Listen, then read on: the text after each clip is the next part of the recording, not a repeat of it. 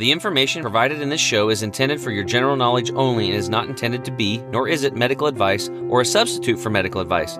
If you have or suspect you have a specific medical condition or disease, please consult your healthcare provider. Are now listening to the Health Hero Show with Tim James.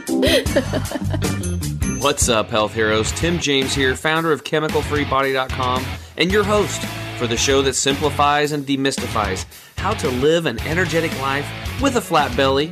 So, if you're into a healthy gut and staying young, then this is the show for you. What's up, health heroes? Tim James here with another exciting episode of the Health Hero Show. Today in the house, I've got Dr. Pam Popper, and um, I'm really excited to have Pam on today because you know a lot of the people that we have on. Um, number one, we, we like you guys to be healthy, which Pam is. Um, and she just told me she has to be because she owns a yoga studio, right? And a gym.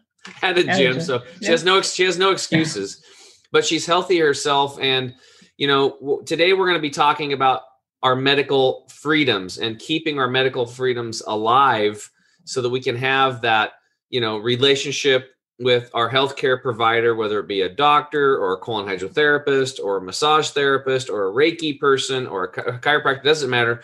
We should be able to have that that relationship with them and mm-hmm. not have the government getting in between us and our healthcare provider. And that's what's actually happening today. So, Pam, thank you so much for coming on and for all the great work you're doing. Well, thank you. It's a it, this whole thing is something I feel really passionate about because um, I think it's just a, a part of being an American should be we have control over our own bodies. And um, and what we've seen happen over the last several years is it gets worse and worse and worse. Mandatory vaccines. First, it starts with healthcare workers in the hospital, and then it's kids to to go to school. They have to be vaccinated. But but there's so many other ways that the government interferes. And I'll give you another example that people don't think about sometimes, and that is that the psychiatry profession is famous for telling parents, for example, listen, if you don't put your kid on Risperdal, he's five, he's having behavior problems, then I'll report you to Child Protective Services. And we're all familiar with the cases where a child with cancer has been taken away from his parents because the parents are re- recognizing the chemotherapy isn't working, they want to do something else. So we've been careening in this direction, going the wrong way in maintaining our medical freedom for a long time having kind of a bottoming out right now, which maybe is a blessing in disguise because sometimes you have to blow things up in order to rebuild them properly. yeah, people are starting to recognize that just how big the problems are. And you're talking about child protective services. That's a 1.3 trillion dollar a year uh, racket. Um, yeah. Well, part of it is. I mean, because what ends up happening is like I've I've I've, I've seen the statistics, and what happens is that they take the child for whatever reason Right. What you brought up could be an example. You know, like the parents are seeing. Uh, I actually had a a 15 year old, 16 year old boy at a hospital up here, and I was working with their parents.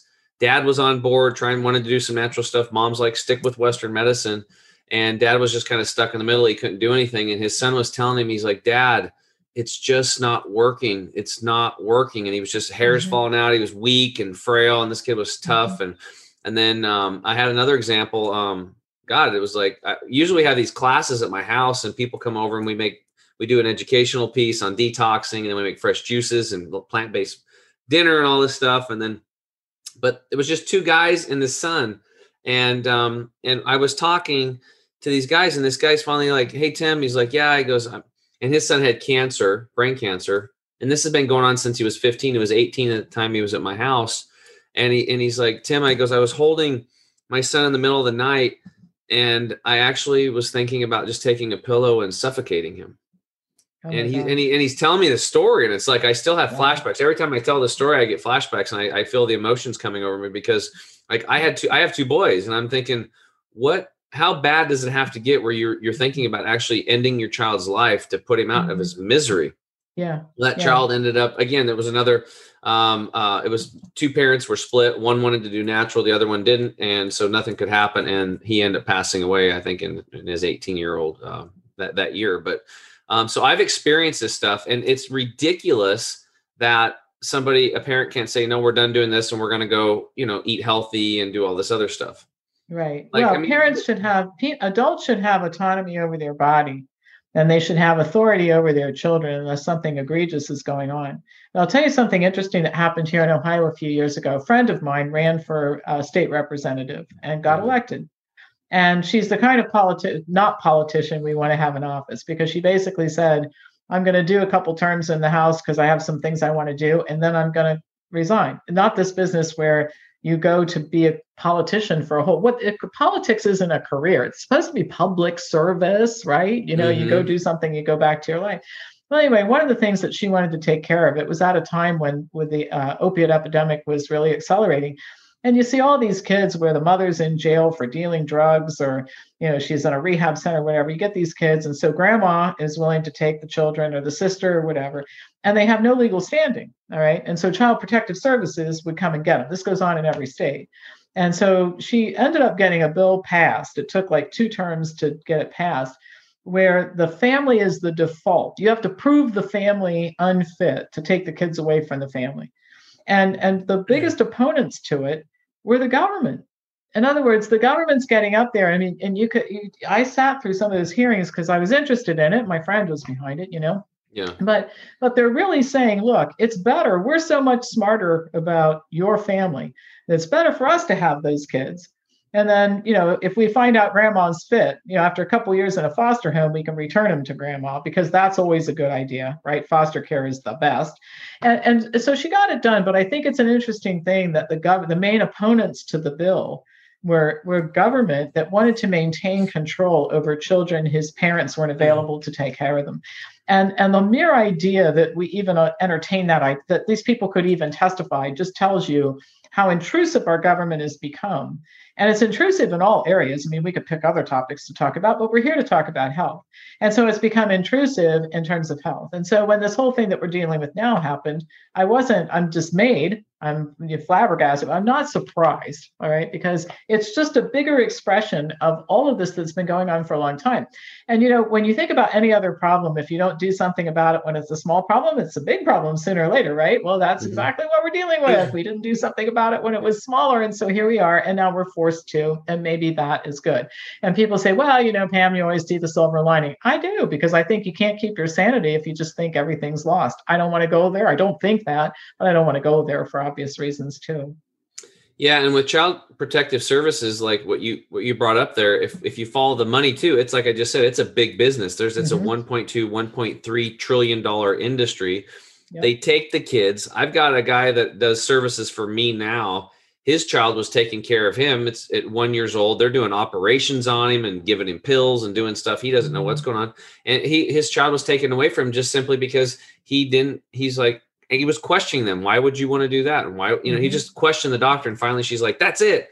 And she turned him in.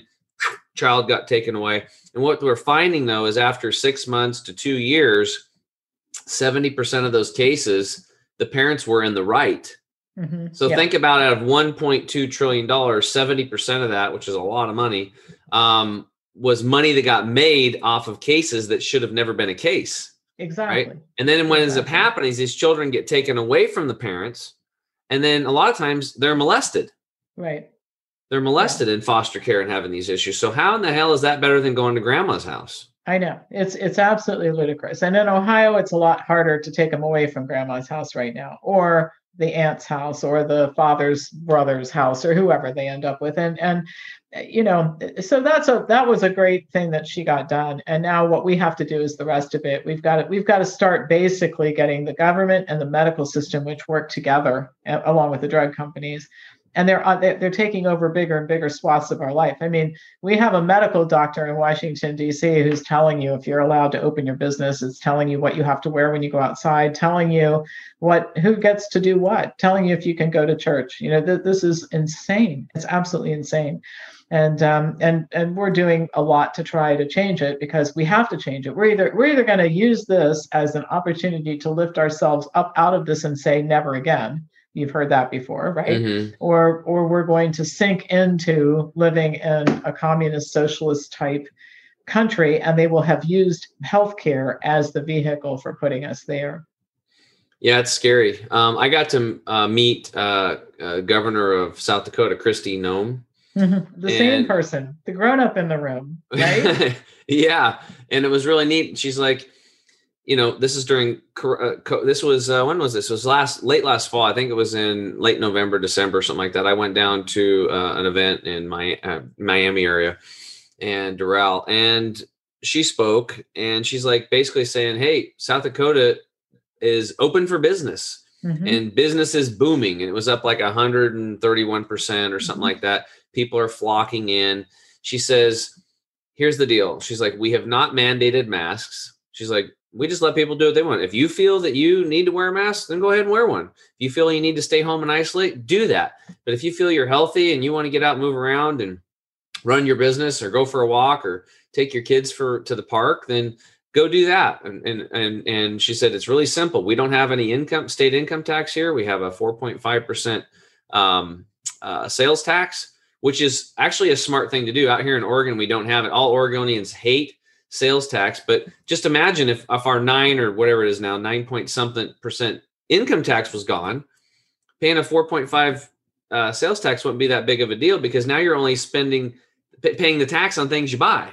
Right. So the exactly. money you invest, you had no tax, and then you you shoulder the burden of the the cost in Oregon with people passing by and driving up and down and the roads in here, I five, and flying in and spending money at hotels and restaurants and well, going to. You, you have all that bloated government out there and you can't sit you know you, that's what all that's that's for and um and, and i think that uh, her story is going to become very important as we unravel all of this because the numbers out of south dakota yeah let's go into that let's let's go into that and explain the yeah. difference in, in covid uh, vaccinations and and and covid well just the it, it's hard to even say what's real hmm, yeah. right it's hard to say well, what's real but what how many how many cases are there i mean and you know and, we don't know. And, we don't have any idea. That's the thing.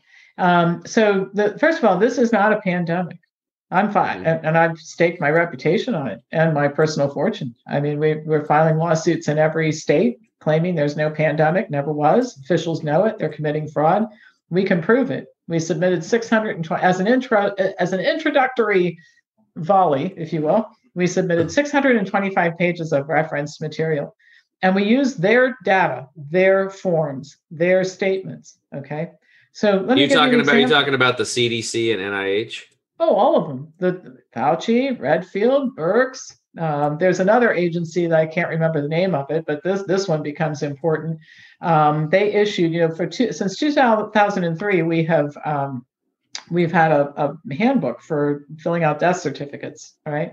And so they changed, they made a separate rule, it's one page, just for COVID deaths. And it actually says on the form the, the purpose for this new procedure is so as to diagnose death from COVID or attribute death to COVID more often than not. Hmm.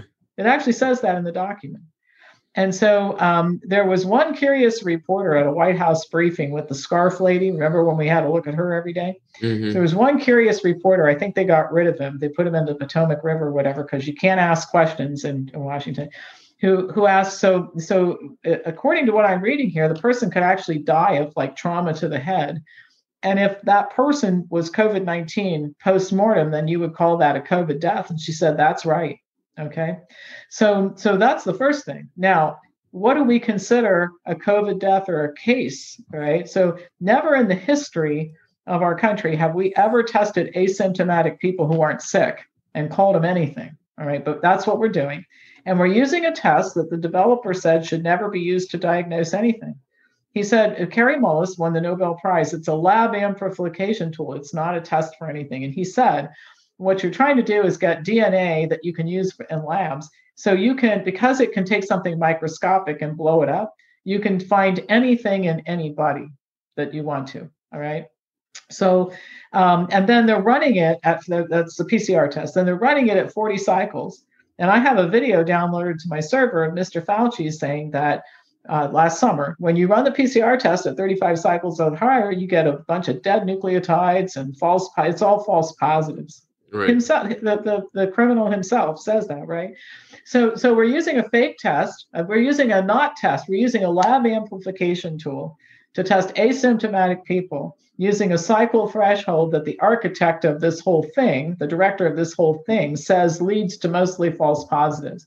To gin up the cases, which the obedient media reports every day to scare the people, and that justifies all the government response of locking down and restrictions and all that sort of thing And then we're calling anybody we can possibly categorize as a COVID death. So we don't know who had it.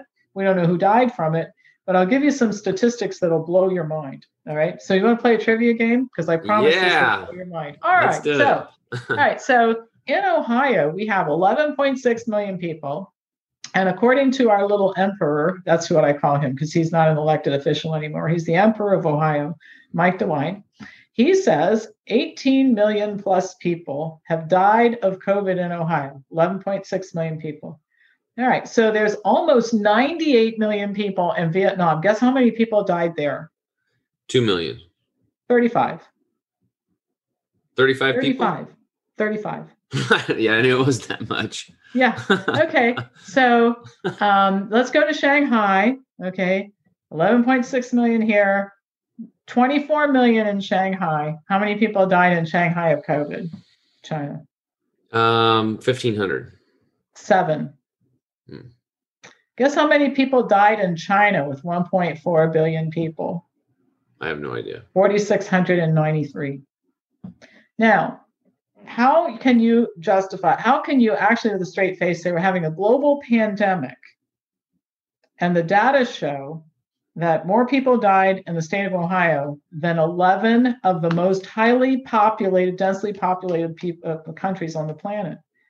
You can't possibly say and they're all living on top of each other in these places and one of them is nigeria. Nigeria had 1700 deaths they have 209 million people so one of two things is going on. Either there's no pandemic, or you got to ask, why wouldn't the Emperor DeWine pick up the phone and call the guy in Vietnam and say, what are you people doing over there with all those people living on top of each other that you've got no pandemic going on?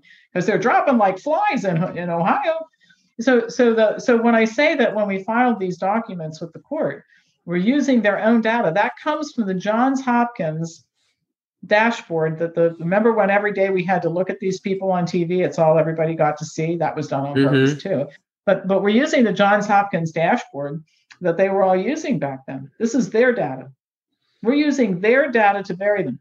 We're looking at do you, do you realize that in in the last year that nobody in Ohio has died of pneumonia or flu? What do you think is the likelihood that there are zero deaths in Ohio from pneumonia or flu?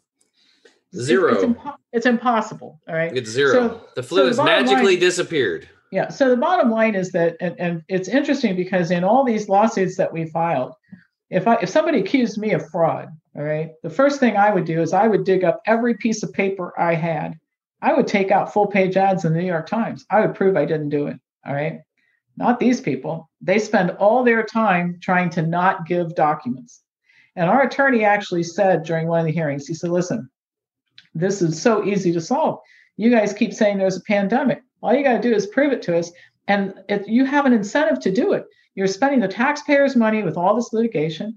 Think about what you could, it would be the press conference of all time. The little Emperor DeWine could say that he proved Pam Popper and Tom Renz and all these people wrong, right?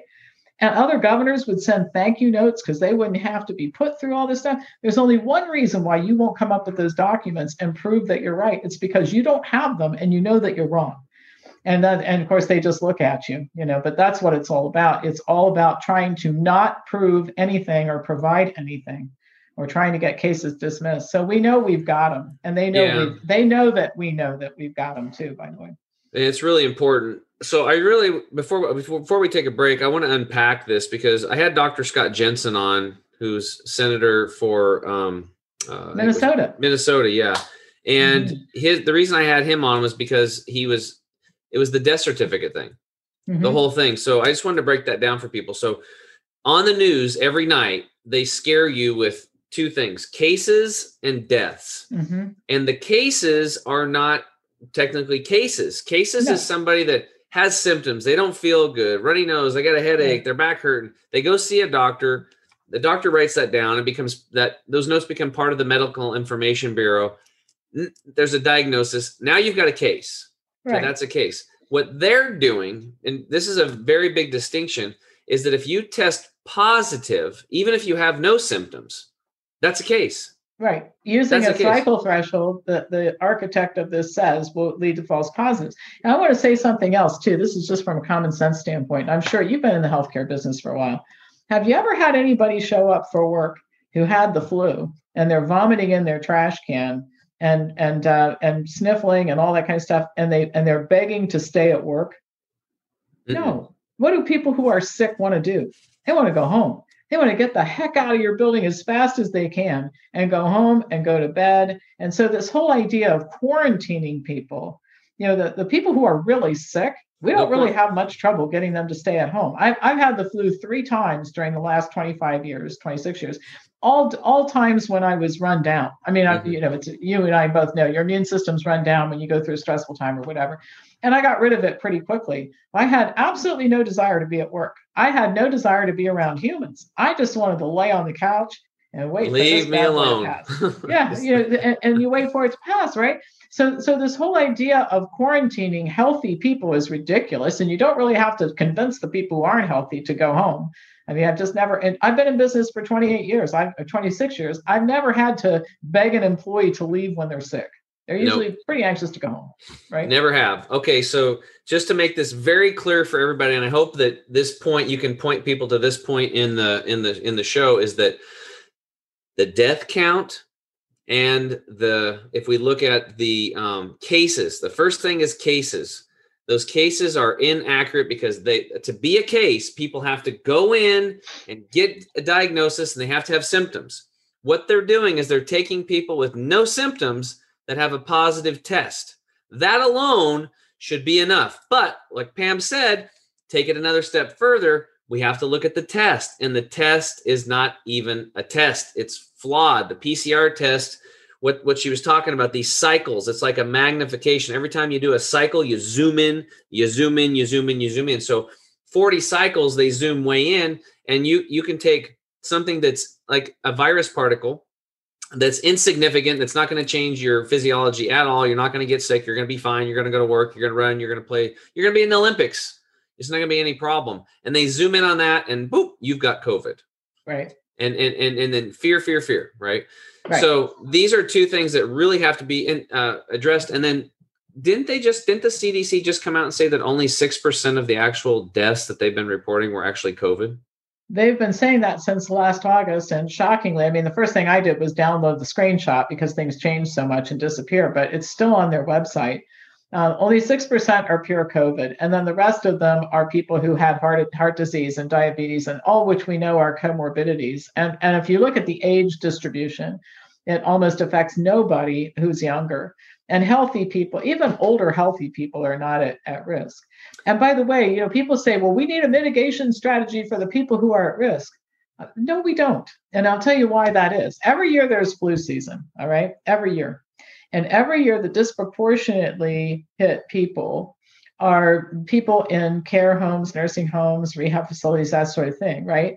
And they're older and they have they have a lot wrong with them. You don't end up in a nursing home because your health is swell, right? Yeah. So, and I want to I want to qualify my statement because, and you have to qualify everything these days because people are so quick to criticize. But anybody who dies is somebody's family member or friend or whatever. So we don't want to be cavalier about that. But here's the bottom line: if you're 89 years old and you're taking seven drugs and you're bedridden, and it's January of this year, you are probably not going to see January 2022. Something is going to happen. And for a lot of those people, it's the flu that takes them out. Now, here's what I'm getting at. If you asked all these people in these nursing homes, listen, there's a chance that you might get the flu and die. And to keep that from happening, we're going to separate you from all humans. We're going to drop off some food three times a day. You don't leave your room. Family can't come in. You can wave at them at the window or whatever the heck rules they came up with. I don't think a single one of those persons would have signed up for it. And in mm. fact, one of the saddest things I've, I've read, I mean, I've read a lot of sad things since this started, is in Canada, you can opt for assisted suicide. And seniors in these care homes opted to kill themselves rather than continue to be isolated. And if that doesn't tell you how cruel what criminal despots are behind this, you know, that, that you want to treat I think the measure of a society is how you treat your most vulnerable. Sick, older people in nursing homes and children are the most vulnerable people in our society. 25% of adolescents have said in the last year they want to kill themselves, and people in Canada who can kill themselves do it rather than live in isolation. And that tells you what we're dealing with here. And I'm sure you've experienced the same thing that I have is that there are a lot of people who drank this Kool-Aid and they're convinced that they're that somebody's doing the right thing But but have you noticed that as soon as you start trying to give them data like what I'm talking about here, and I can prove it, I don't say anything I can't prove. So so as soon as you start this, they, they just put their hand over there. It's like, I don't want to hear it, I don't want to hear it, I don't want to hear it. I bought this story. I'm with them now. And, and there's no turning them around. And, and they're dangerous people because people who can be brainwashed to that extent, they can be brainwashed to do anything, including kill me, kill you. That's what happened in World War II. Mm-hmm. People turned on their neighbors. People who lived down the hallway from them for 20 years, they were best friends, and they turned them in for harboring a Jewish person.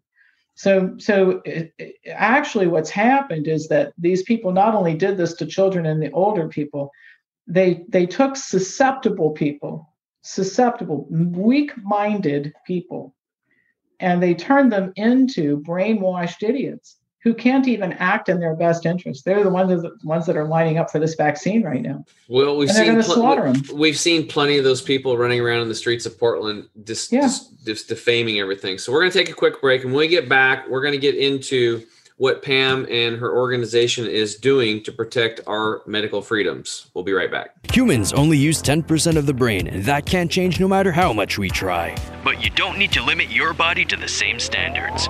Bring your cells to 100% with Green 85 Juice Formula. Replace 85% of nutrients your body needs to function to the next level. Our chemical free juice formula is 100% organic, contains no stimulants, and is made right here in the USA. Visit chemicalfreebody.com and get Green 85 shipped right to your door. ChemicalFreeBody.com.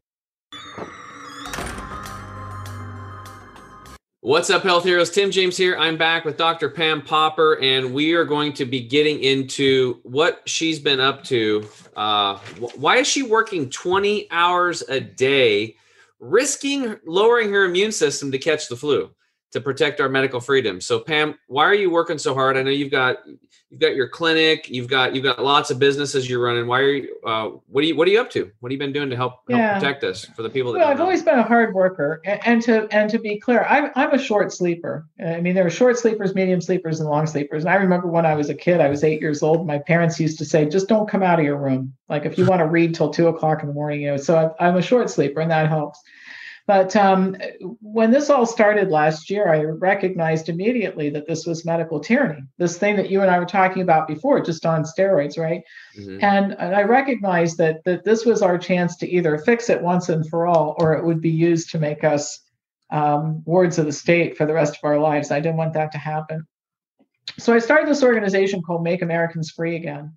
And you can go to makeamericansfreeagain.com, learn more about us.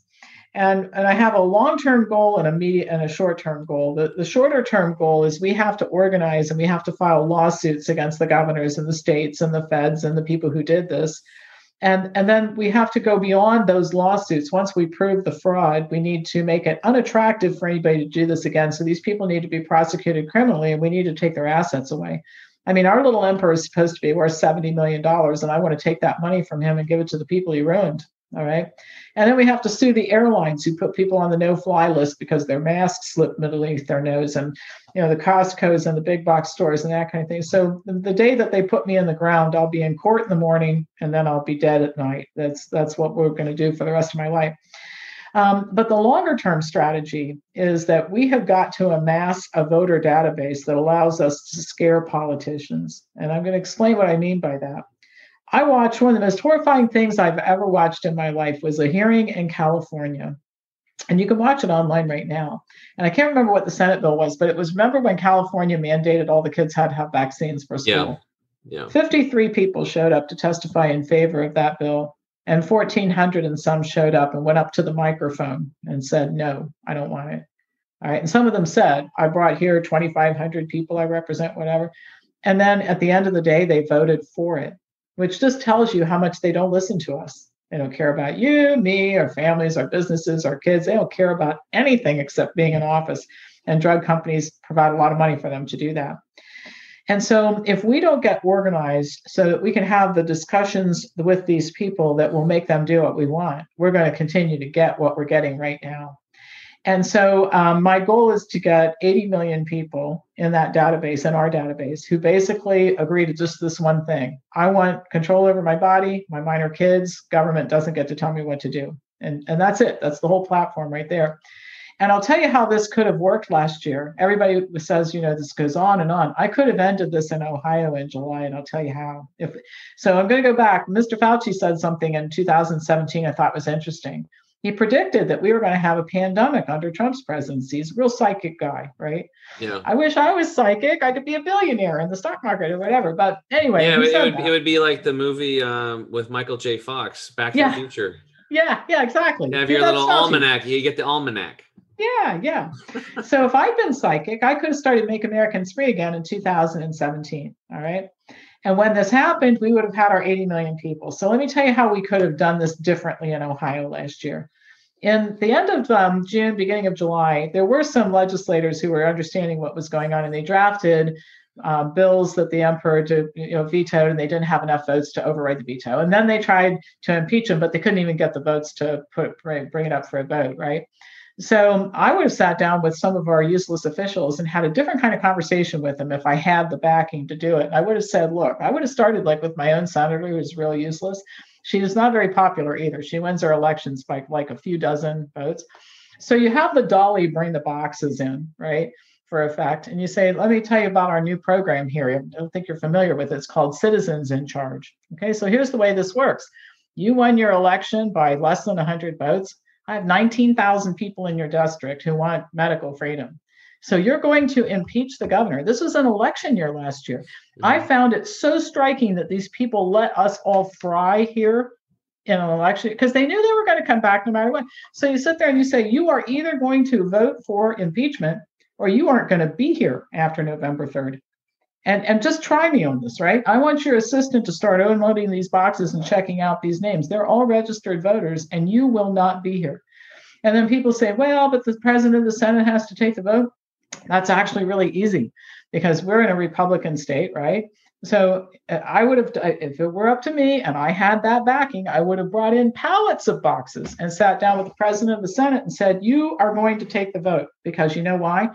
You can only be here if you have the majority. And right now, working Republican rule here isn't working out so well for us. So we're going to try our hand with Democrats. I have enough people to take out your caucus. If I take out your caucus, you're gone. So you are going to take the vote. This is the language they understand. It's the only thing that they care about.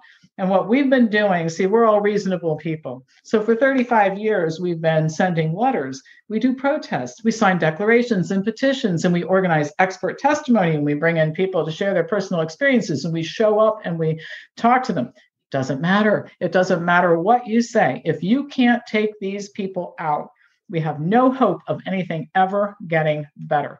So that's the longer term strategy. In the short term, we have to gather, file the lawsuits, the whole nine yards. Longer term strategy is we've got to be able to start threatening politicians to do what we want. And that's the way this game's going to be played. So that's what we're doing. And then in the meantime, we got into doing some other useful things like homeschool networks and uh, small business rescue and that kind of thing that makes everybody feel pretty good and productive. That's good. So can you um, just like at a fifth grade level, kind of tell us what kind of lawsuits you're filing? Yeah. So last year, you know, my whole thing is I don't want to do things where it doesn't work and we don't win. I am a winner. I like to win at things. I think everybody does, right? So mm-hmm. so when this all started, I watched all these lawsuits getting filed. And I think by the time we started looking at lawsuits, I'd looked at maybe a couple thousand of them in the mm-hmm. middle of the summer. And here was what was happening almost all lost. We now have probably 5,000 lawsuits that have been filed in this country and lost. All right. And that's depressing. All right. But here's the common denominator of all of them people file a lawsuit saying my constitutional rights are being violated. They were and they are. The government comes back and says, oh, but it's an emergency. And then the judge rules that they have a lot of power under the Emergency Powers Act, which they do. And then that's the end of that. Well, we know it's not an emergency. So, you know, you're in the healthcare business like I am. You always want to treat the cause, right? Mhm. What is the cause of all this? The false declaration of emergency. So we thought we said we got to we got to challenge that because if you get rid of that, the emergency use authorization for the vaccine goes away. There's no reason to wear masks anymore. There's no reason for social distancing. There's no reason why you can't have a concert. It all goes away. So we filed our first lawsuit on August 31st in Ohio, um, challenging the emergency declaration. And then we filed in New Mexico and Maine. We're getting ready to file in a fourth state very soon, like you know, this month another one next month. Actually, we're going to do two this month. We're going to file two of them this month. And uh, state by state, we're going to do this everywhere. And and the only thing, you know, I like to make numbers work for me, coming from a sales background before healthcare. So if we file in every state except South Dakota, we need one judge, one judge in the whole United States of America to say discovery starts tomorrow. Because once those documents get turned over, we know we have them. All right. And this all starts to go away. And that's why they're so terrified of the whole thing. They know that we're one judge's ruling away from getting them. And then they're criminally liable, all of them, the federal level, the state level, the whole nine yards. So that's what we're doing. And we're going to win this. We can win this. The one thing that will keep us from winning this is if people become demoralized. And this is why I'm so, you know, when we were talking earlier before the show, I was talking about the importance of doing things that work. And it's important because, first of all, resources are limited, but it's also important because people are so worn out in the United States and we just can't afford to have them throw up their hands and and quit. So everything right. that I do, I think about what's the chance of winning. And if it isn't almost 100%, we don't do it. Okay.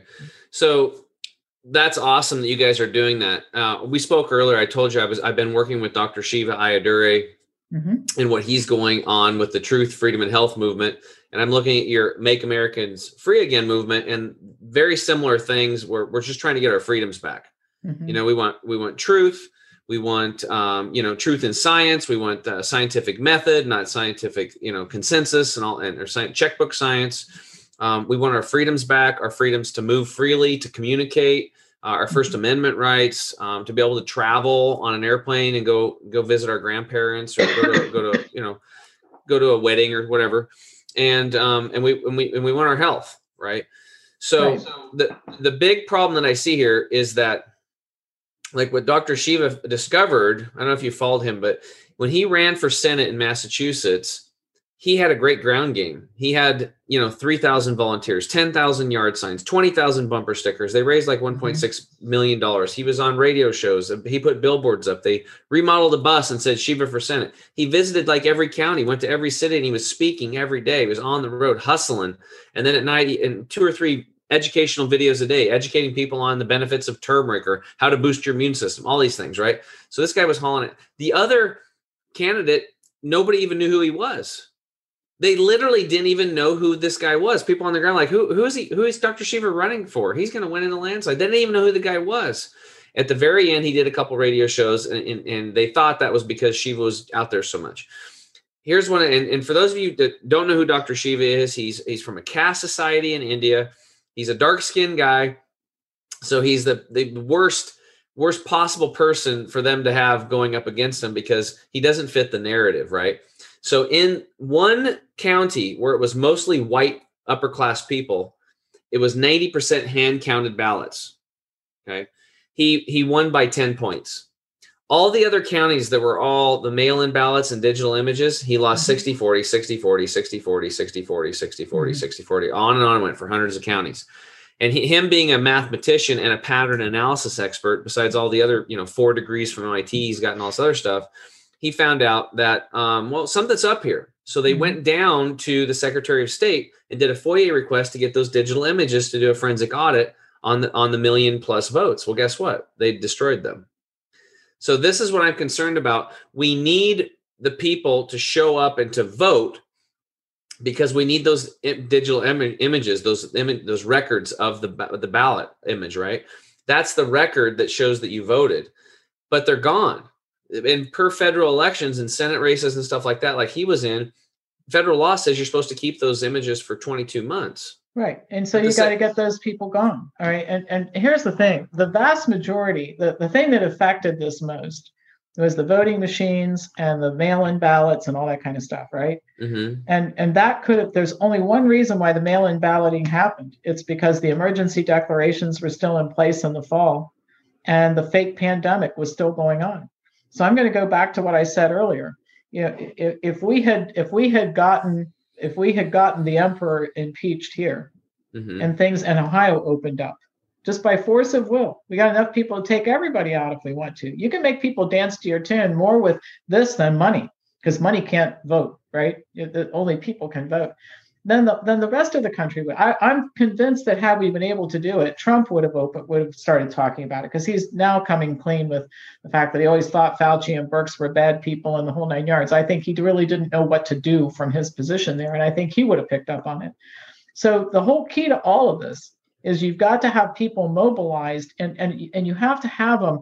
Dr. Shiva's situation is a little bit different um, in that you're in a re- he's in a really blue state and a lot of corruption there. Um, but eventually, if you're going to take those people out, you're going to have to you're going to have to get rid of the the, the only reason all that mail-in ballot went on in uh, Massachusetts. Same thing, the fake pandemic. So we've got to organize and and and have millions and millions and millions of people who are who are committed to this. Now, on the I think we have to separate the issues. All right, and, and this I think this is real important. I think what Mike Lindell is doing right now with one of our experts, by the way, Doug Frank, he's the mm-hmm. guy who determined the algorithms for all the machines, and that's in the next documentary. So I think that the election fraud is going to be dealt with two ways. The states are starting to pass laws that are tightening up the elections. There isn't in Georgia and Wisconsin that just isn't going to go on again. It's just not going to happen. All what about Texas, the what about the weighted race feature inside of the election software? Because this the, the, you get rid of the Dominion machines. I mean that's that's the thing. What tightening up these laws first of all is we're not going to have this mail-in balloting. That's what there, there's nothing to feed into the machine. All right, that's the first thing. The second thing is you get people elected who are going to not use those machines. And I think how that's going to happen, I, I don't know that it really even waits for an election.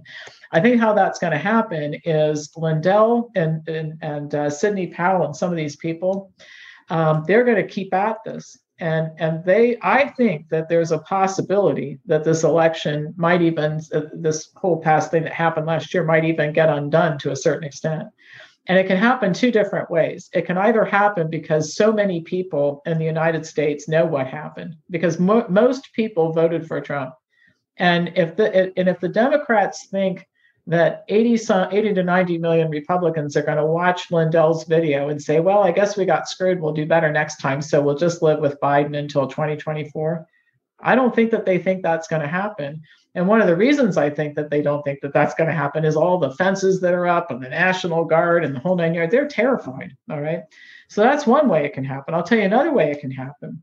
And this is going on in the States too. So in Michigan, um, the judge decertified, did something with the mail in votes, said the Secretary of State did not use the right procedure for the, uh, verifying those votes. So they're all kicked out until they're verified properly.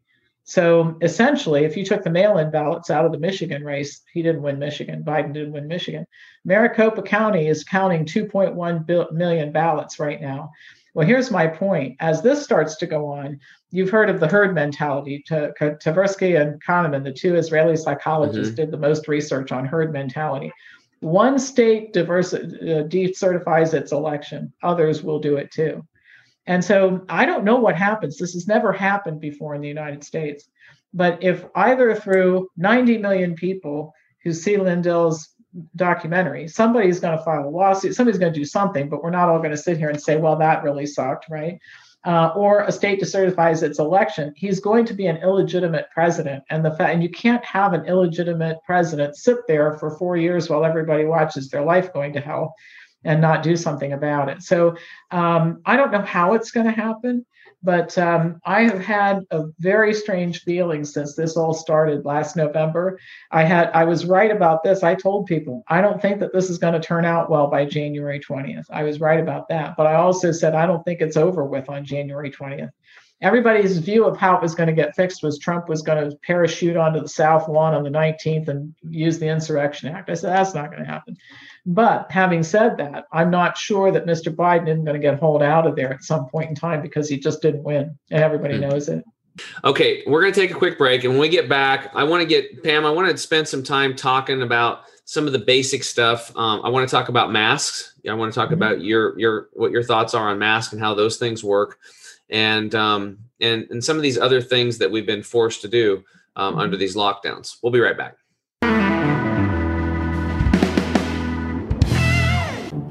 You want the absolute best for yourself, and you want it to be easy. That's why we created Green 85 It helps with detoxifying the body gently. We're proud it's chemical free, unlike almost all other supplements you'll find. Bottom line Green 85 will get you healthier. We look forward to hearing what Green 85 did for you. To get this product and our other amazing products, go to chemicalfreebody.com. That's chemicalfreebody.com. What's up, Health Heroes? Tim James here. We're back uh, with Dr. Pam Popper. Guys, thanks for tuning in. We really appreciate you guys uh, sharing the message and, and leaving your comments. Um, this is a really important one because if you don't have your medical freedoms, you really don't have anything. This is like the the you know the the gate being closed behind the herd of elk that's been trapped in the pen, and that, that's kind of kind of be it. So we we have to have good health so that we can fight for our freedoms. So, Pam, um, again, thank you for being on today we've been talking. I, I, wanted to get into the mask and stuff, but right before we do, I wanted to bring something up because I, I we we've been talking about, you know, um, we kind of got into elections and election fraud because that really makes a difference in the votes on who's passing stuff for our health, right? Like we got the 1961 Vaccination Act, I think the Vaccine Act, uh, or excuse me, then the, the 1986 Vaccination Act. These things are are major things that need to be repealed that would actually be something like if those two things got repealed, that would be moving the needle. Would you agree?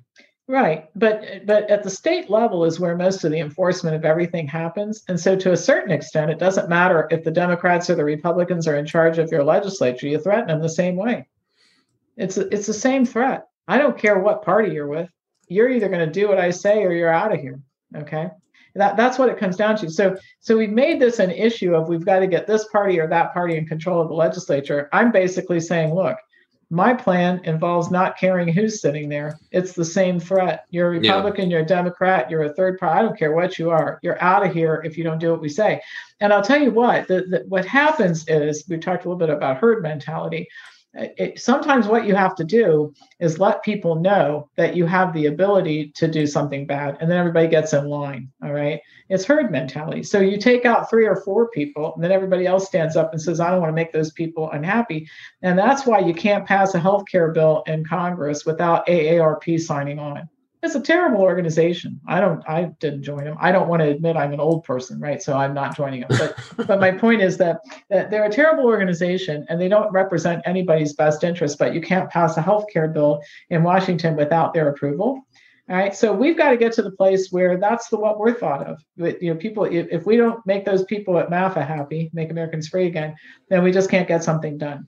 And um, and so uh, you've got that's what I'm saying. You got to separate out to a certain extent this election issue from what I'm talking about, because what I'm talking about will work even with this nitwit in the White House right now. Okay. All right. So my personal standpoint now is I've had an I had an epiphany a couple months ago, and I realized that you know what I was talking about through my training with Dr. Uh, Dr. Shiva was that when things really happened for good for America was the women's labor movement. It was the women's labor movement that got children out of the workplace, got an eight-hour workday, got better working conditions, cleaned up sanitation. Sanitation workers and plumbers have done more for for the health of Americans than than doctors and pharmacists ever have. And the example he showed was like the measles. There was like 14 cases or 14 people out of 100,000 dying at the turn of the century. And then by the 1950s was less than one out of 100,000. And then the measles vaccination came in in 1963, and it really just, it hasn't been any better since. So, was it the measles vaccination that saved them? No, it was it was it was getting rid of the the feces and the urine, the, mm-hmm. and then the dead goats and the dead horses in the water. It was cleaning up the environment. That's what that's what did it and there was over a hundred. Now listen to this, guys. There was over a hundred million people in the United States striking at one time. That's a lot. Think about that. I didn't know that. It's a hundred million people. That's where we get the power, and that's what Pam's talking about here about citizens being in charge. We can't mm-hmm. sit back. We have to step forward and say enough's enough, and we need to organize. And organizations like Make Americans Free Again and the Truth, Freedom, and Health Movement with Dr. Shiva is that organization taking place. It's not going to come from a Democrat. It's not going to come from a Republican or an independent or any of the, the, most of those guys are all working together. They're just all the same thing. And then you have these other people over here that are part of the what's the not so obvious establishment. They put on a good show. They may be even filing some lawsuits against uh, a pharmaceutical company, uh, you know, like RFK. but um, the, the the the reality is is they're not moving the needle like which is what you want to do. You're actually filing legal lawsuits that are going to move the needle and make things um, happen. And i just think it's awesome. And i think that people understand that we we shouldn't be demoralized. We should be energized and excited because there's a lot more of us than there's ever going to be of them. And it's all optics. It's right. all optics. Shut off the news plug into these organizations invest some of your time into your education because it's either get educated or be enslaved. And we're there right now. We're on yeah. the brink. We're, we're we're definitely like you said we're almost like a, a republic of america right now. It's like communist well, america there's a you know what RFK is doing is is good because he is filing some lawsuits that are necessary. But but there's a there's another element I want to introduce into this thing, and that is that in the past you've got all these organizations out there, all right, that that mm-hmm. spring up to you know uh, against this mandate, that mandate for this and that, everything else. One of the problems with them is that they they struggle to succeed almost no matter how much money they have because what they're requiring of people is I'm going to put my name and my email address in the database. And then I'll send money if I can. Maybe it's $25 to join. And if I'm a big, maybe I'll send $1,000, whatever my pledge is going to be. Okay. But then what the, the expectation is that the people at the top of this organization will solve the problem for me. Mm-hmm. All right. So uh, RFK and, and his top people do good work. The problem is everybody else in the organization is waiting for the announcement of the good work that they did and, and that sort of thing. So what I did when I started this is I said, listen, that model doesn't work. So, and I say this, I do a conference call every Thursday at noon to train people what to do. Okay. And um, and and I say every week, a, a dozen people in Ohio can't solve this problem for you. This is all hands on deck. And so you have to work too. All right. So what I did is I thought to myself last summer, what can we do that everybody can do? Because when I'm talking about sitting down with a senator and threatening her with not getting elected again, probably some people cringe and say, I could never do that, right? Some people listen to this interview and say, I could never be on a show to be interviewed. Okay, so here's what I did. And I and I was very deliberate about it to do something that anybody could do. Mm-hmm. So I started what we now call a Thursday group. All right.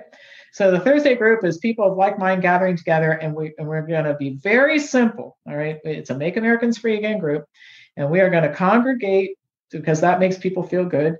We're going to rescue small businesses. That makes people feel good, including the businesses we save. And we're going to have we're going to raise money to file lawsuits, uh, like all the ones that we talked about. All right, so when my group started, we had I don't know five people. Now we have groups all over the United States and and it's it's back to this idea we have to have people not being demoralized right? So when people walk into our meeting lots of people in the same place wearing no masks and they're automatically feeling better. So we're winning right? Yeah. and then we're saving small businesses. That every one of my groups uh, all over the country and so people come, you know, people come and say, well, this particular business, they're having trouble. We go over there, we buy everything they have. We organize field trips to buy stuff. We plan events where the vendors come in and do stuff in my office or other places where we can have things where they where we're bending the rules. And, and now people feel good. I'm contributing to my community, right? Yep. We have events that are fundraisers. Now these are, and they're illegal. We don't care. All right. But we're, we're having those and now people feel good. Oh my gosh i'm with people from all over my state gathering for this event. And then we raised $10000 in one night for our attorneys. We're winning. All right. So so what we're doing is we've got everybody working. And i and i'm very firm about this. And sometimes people will say well i live in such and such a place and maybe you can tell me a group to um, to go join. And i've said i think you missed what i said. I said you got to work. Okay? You got to work. You got to start a group. I'm not your social director. All right I'm leading the charge, but you know what? Every day I get up in the morning and I think about where can I start another group? Who else can I get to my group? Because we all have to work at that and anybody can do it. And now people have different capabilities. Like I can spend more money rescuing a business than somebody who's unemployed right now. But but everybody can show up. Everybody can bring a friend. Everybody yeah. can come to stuff. So so anyway, the the strategy that we're going to have to use this time is going to be different also in that we've got to have all hands on deck and people have to be doers. They cannot sit in the nest like little birds waiting for us to solve the problems for them at this point. And that's going to be a good thing because i'm going to tell you something. These criminals that did this to us they have no idea what's coming because they actually think and this this is where they've made a huge mistake in my opinion. Never underestimate your opposition right? Mm-hmm. that's what they did. They really never thought and they're looking at some of the stuff that goes on they're laughing their butts off over it But that this they're scared of. This they are very scared of because I'll tell you what, 80 million people in one country against them, they've got a big, big problem. Because it, it and, and this is ultimately, I have a little bit of selfish interest because I don't want them to take me out. Well, at a certain point in time now, with what I've created, getting rid of me wouldn't make any difference at all. Everything, I mean, people would be sad, I think, but everything else would continue the day after right? So to so as you grow this and it becomes bigger and bigger it becomes something that, that is really almost impossible for them to do anything about. And we will win this in the end. I think the, the big takeaway from this show today guys is that you have to participate you know?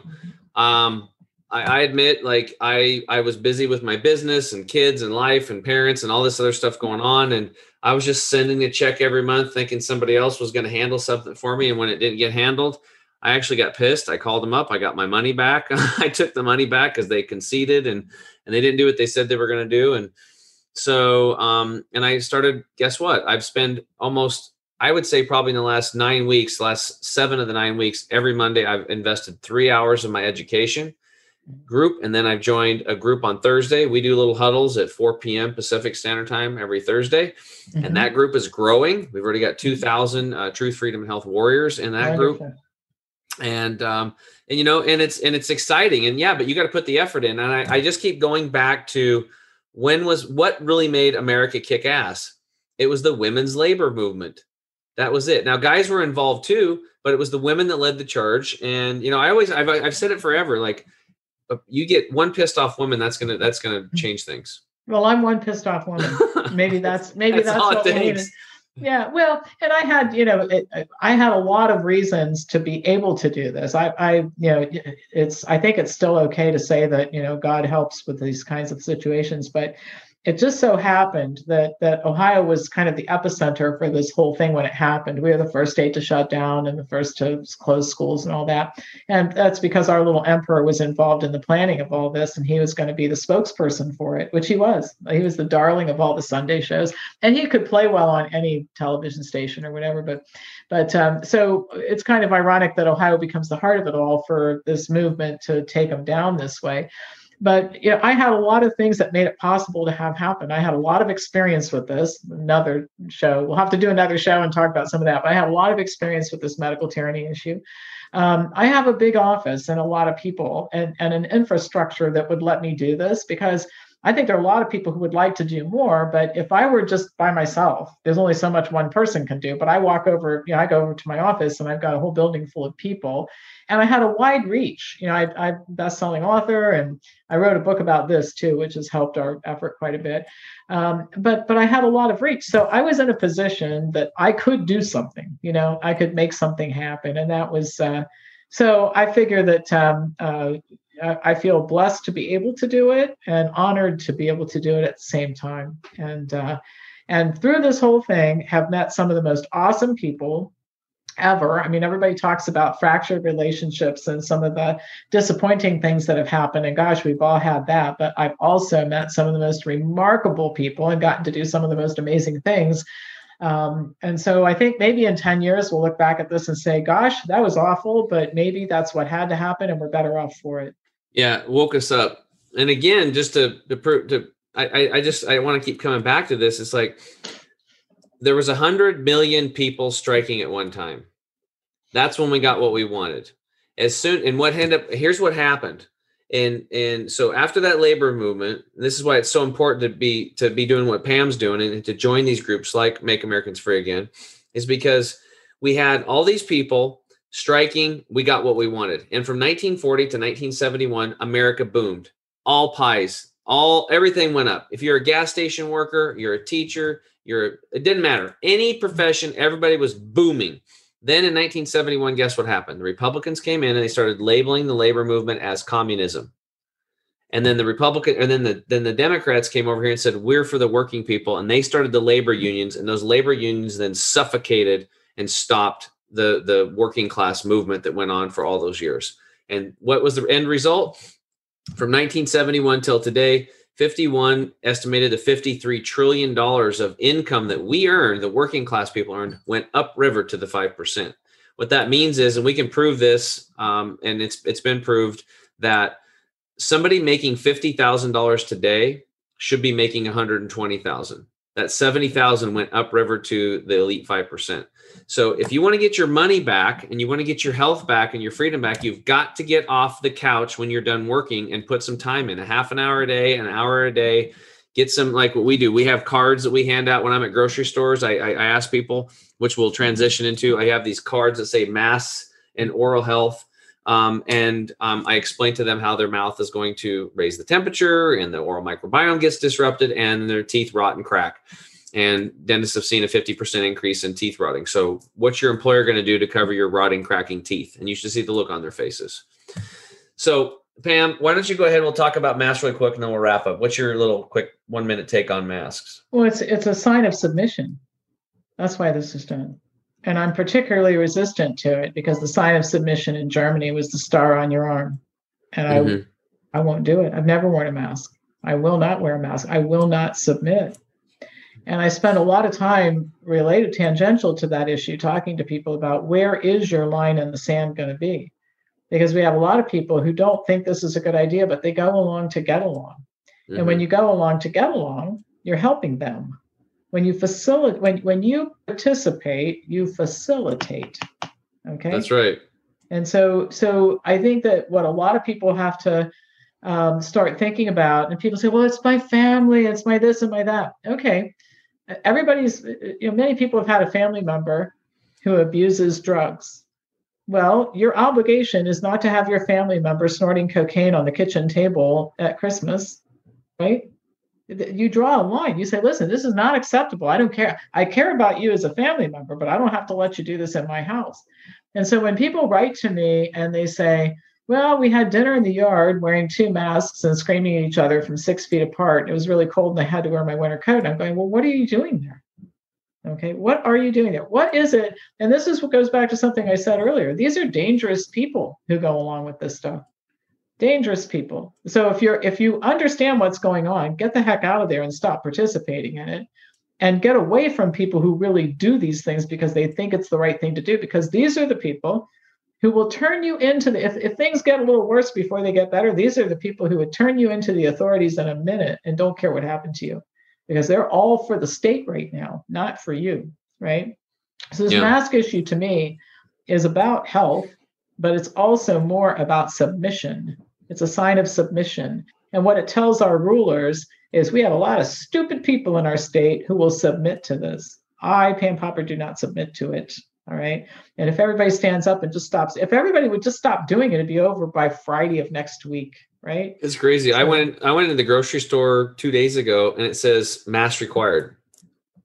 I walked in, I got my stuff, I talked to the employees, I checked out, nobody said nothing. Right. Well, they're getting worn out from it. That's part of it. So you've got some stores that have become more militant, but a lot of places are just tired of it. But they'll get real tired of it if every second person who comes in the store refuses to do it because they can't afford to lose 50% of their business. Mm-hmm. So with that, you know, we hope that we empower people with the things that we're doing to think more about this. I mean, you know, people need to be more mindful about their behavior and realize everything you do, all the money you spend, it says I stand for something and so when you when you wear your mask like a dutiful little soldier of the regime, what you're basically saying is right now, I'll tell you what I'm for. I'm for children committing suicide.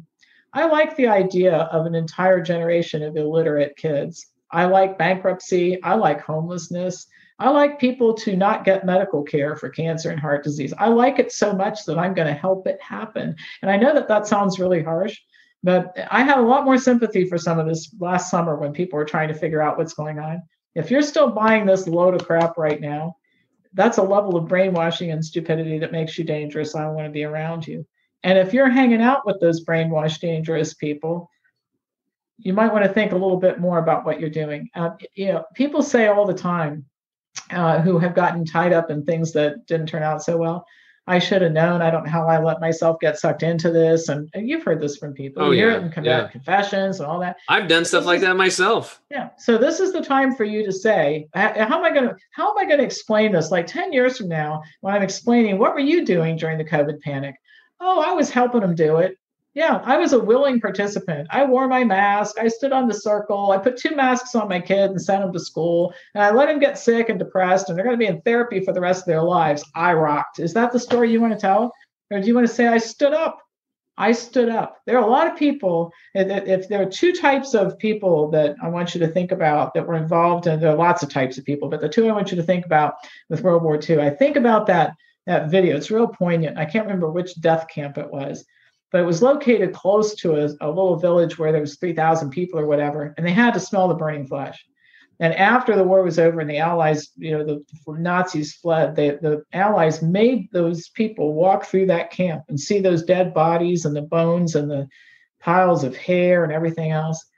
Okay, how would you like to be that person in this situation? Because these people killed more people last year than Hitler killed during the entirety of World War II in the death camps. All right. So you want to be that person, or do you want to be the person who said, I helped smuggle 400 Jewish children out of the Netherlands? I think you want to be that type of person, but you have to start standing up and being that type of person. You can't fantasize about it, you know, in your living room. You got to get up and take a stand and do the right thing and start standing for something. When you stand for, if you don't stand for anything, you stand for nothing, or you're actually standing for and helping the other side. There's a there's a country song that says you got to stand for something or you'll fall for anything. That's about right. That's about what we have a lot of going on right now. So yeah, well, it's been yeah. nice spending time with you. I've enjoyed this. Pam, I, I've loved having you on today. It was great. We'll have to get you back on. Maybe we can talk some gut health next time. But uh, guys, uh, health heroes, the re- reality is is that we can't even focus on our gut health if we have somebody passing, you know, forced vaccinations and and even the vaccines they're not even they're not even technically vaccines. This mRNA it's not mRNA is not a vaccine. So it it goes so deep and Pam you're right. There there have been so many deaths um, from from people committing suicide from losing their business and the depression and the children and and the supply chain de- delays all over the world where we're looking at close to 20 to 30 million people could be could be dying of starvation in third world countries and and now the CDC is coming out and saying that uh, less than six percent of what's been reported on the news is actually a, a COVID death. So if we do the math, that's less than thirty five thousand people have died of COVID. But we have to remember that uh, it's okay because the, the pneumonia and the flu has disappeared magically. Right. Exactly. So they must have just left. So I guess I guess everything's all all good. But um, so what's the best place for people that would like to um, check you out, um, look at your movement, um, join you? Where where should they go? Well, my email address is pampopper at msn.com. Um, I put out a newsletter on Monday, fully referenced on this issue. I put out videos Tuesday through Friday every day, um, all free. We have a workshop called Curious About COVID, free to the public. You can register for that. The website for Make Americans Free again is makeamericans.freeagain.com. You can see all our stuff there. You can participate in my Thursday training calls. My company's website is wellnessforumhealth.com. And my new book is COVID Operation What Happened, Why It Happened, and What's Next. And you can buy that on Amazon or through us. Yeah, that's good. And, and and for those of you listening out there, you know, Pam and I um, sometimes we can be a little bit rough, but that's the way it needs to be because people need to be woke up a little bit. And especially when you're dealing with the friends and family members, I know it's like, God, you love your mom, you love your dad, but a lot of times friends, family members are too close to you and they're not going to listen to you. I've done this before in the health field. So what you do is you lead them to a resource like a documentary. People love to sit down and read a documentary. Um, you said you had some videos, right? Yeah. Um, that's what we do. We like to give people a video and just say, hey, look, um, I, I watched this it blew me away. You need to check this out and then let's get let's let's come back and let's talk about it and let the video do the talking and then ask questions and shut up. Don't try to shove your views on them just say well you know what was your biggest takeaway from that video? Right? Right. And then we'll go from there. Was that your cat? Is your cat and that's you? yeah. And i and i do have to run because i have tonight's thursday thursday group night. So i have to go back to my office for my thursday group so okay. Thank well, you. Thank you guys for um, thank you Pam and thank you uh, Health Heroes for tuning in around the world. We really appreciate you and sharing sharing the videos and, and leaving comments and that kind of stuff. So until next time, change yourself, change your world, and we'll see you again soon. Bye for now. Thanks for listening again to the Health Hero Show. I'm your host Tim James, and remember, change yourself, change your world, and we'll see you again on the next episode. Talk to you soon. Bye.